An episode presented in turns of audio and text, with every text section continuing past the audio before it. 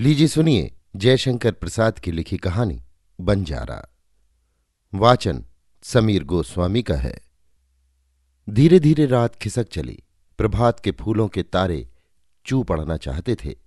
विंध्य की शैलमाला में गिरी पथ पर एक झुंड बैलों का बोझ लादे आता था।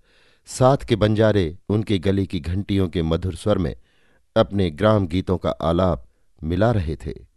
शरद ऋतु की ठंड से भरा हुआ पवन उस दीर्घ पथ पर किसी को खोजता हुआ दौड़ रहा था। वे बंजारे थे। उनका काम था सरगुजा तक के जंगलों में जाकर व्यापार की वस्तु क्रय विक्रय करना। प्रायः बरसात छोड़कर वे आठ महीने यही उद्यम करते। उस परिचित पथ में चलते हुए वे अपने परिचित गीतों को कितनी ही बार उन पहाड़ी चट्टानों से टकरा चुके थे। उन गीतों में आशा उपालंभ वेदना और स्मृतियों की कचोट, ठेस और उदासी भरी रहती।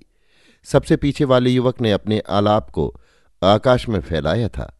उसके गीत का अर्थ था, मैं बार बार लाभ की आशा से लादने जाता हूँ। परंतु है उस जंगल की हरियाली में अपने यौवन को छिपाने वाली कोल कुमारी। तुम्हारी वस्तु बड़ी महँगी है। मेरी सब पूंजी भी उसको क्रय करने के लिए पर्याप्त नहीं।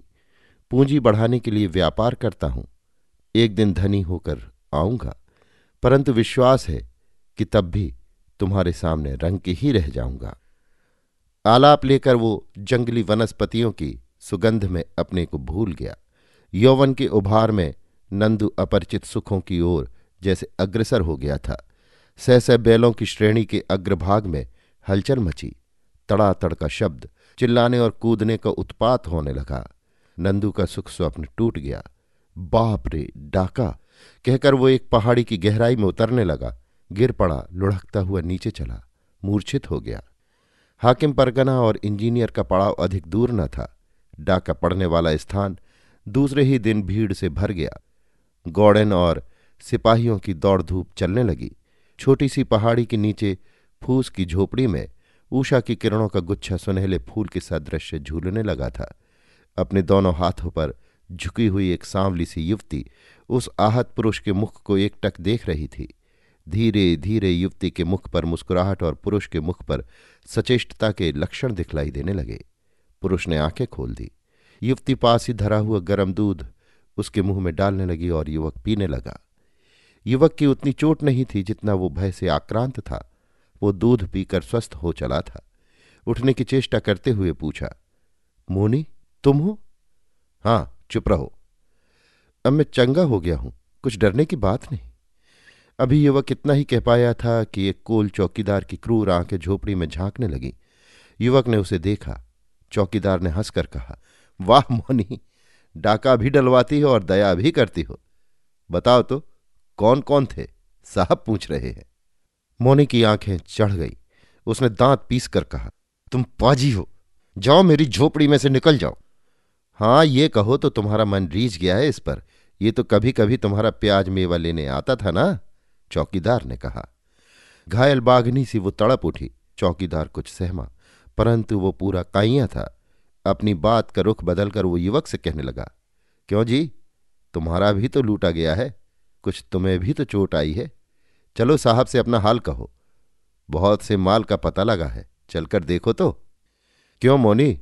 अब जेल जाओगी ना? बोलो, अब से भी अच्छा है हमारी बात मान जाओ। चौकीदार ने पड़ाव से दूर हथकड़ी से जकड़ी हुई मोनी से कहा। मोनी अपनी आँखों की स्याही संध्या की कालिमा में मिला रही थी। पेड़ों के उस झुरमुट में दूर वो बंजारा भी खड़ा था। एक बार मोनी ने उसकी ओर देखा, उसके ओठ फड़क उठे। वो बोली, मैं किसी को नहीं जानती और नहीं जानती कि उपकार करने जाकर ये अपमान भोगना पड़ेगा। फिर जेल की भीषणता स्मरण करके वो दीनता से बोली, चौकीदार, मेरी झोपड़ी और सब पेड़ ले लो, मुझे बचा लो। चौकीदार हंस पड़ा, बोला, मुझे वो सब ना चाहिए। बोलो, तुम मेरी बात मानोगे? वही। मोनी ने चिल्लाकर कहा, नहीं, कभी नहीं। नर पिशाच चौकीदार ने बेदर्द होकर कई थप्पड़ लगाए, पर मोनी न रोई, न चिल्लाई। वो हठी लड़के की तरह उस मारने वाले का मुँह देख रही थी। हाकिम परगना एक अच्छे सिविलियन थे। वे कैंप से टहलने के लिए गए थे। नंदू ने न जाने उनसे हाथ जोड़ते हुए क्या कहा। वे उधर ही चल पड़े जहाँ मौनी थी। सब बातें समझकर साहब ने मौनी की हथखड़ी खोलते हुए चौकीदार की पीठ पर दो तीन बैंत जमाए और कहा, देख बदमाश, आज तो तुझे छोड़ता हूँ। फिर इस तरह का कोई काम किया तो तुझसे चक्की ही पिसवाऊँगा। असली डाकुओं का पता लगाओ। मोनी पड़ाव से चली गई। और नंदू अपना बैल पहचान कर ले चला। वो फिर बराबर अपने उस व्यापार में लगा रहा। कई महीने बाद, एक दिन फिर प्याज मेवा लेने की लालच में नंदू उसी मोनी की झोपड़ी की ओर पहुँचा। वहाँ जाकर उसने देखा, झोपड़ी से सब पत्ते के छाजन तितर बितर होकर बिखर रहे हैं और पत्थर के ढोंके अब तब गिरना चाहते हैं।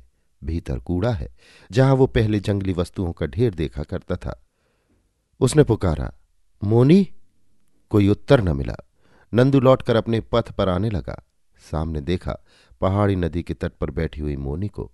वो हंसता हुआ फूल कुमला गया था। अपने दोनों पैर नदी में डाले बैठी थी। नंदू ने पुकारा, मौनी? वो फिर भी कुछ न भूली। अब वो पास आ गया। मोनी ने देखा, एक बार उसके मुँह पर कुछ तरावट सी दौड़ गई। फिर सहसा कड़ी धूप निकल आने पर एक बौछार की गीली भूमि जैसे रूखी हो जाती है, वैसे ही उसके मुँह पर धूल उड़ने लगी। नंदू ने पूछा, मोनी, प्याज मेवा है?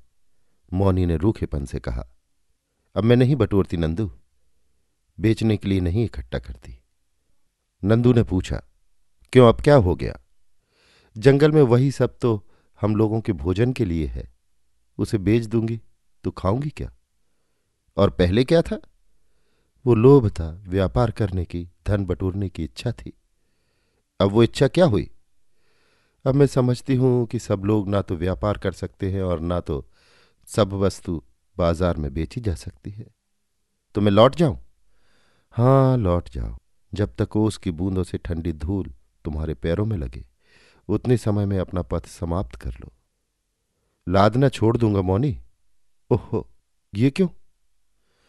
मैं इस पहाड़ी पर निस्तब्ध प्रभाव में, घंटियों के मधुर स्वर की आशा में अनमनी बैठी रहती हूँ।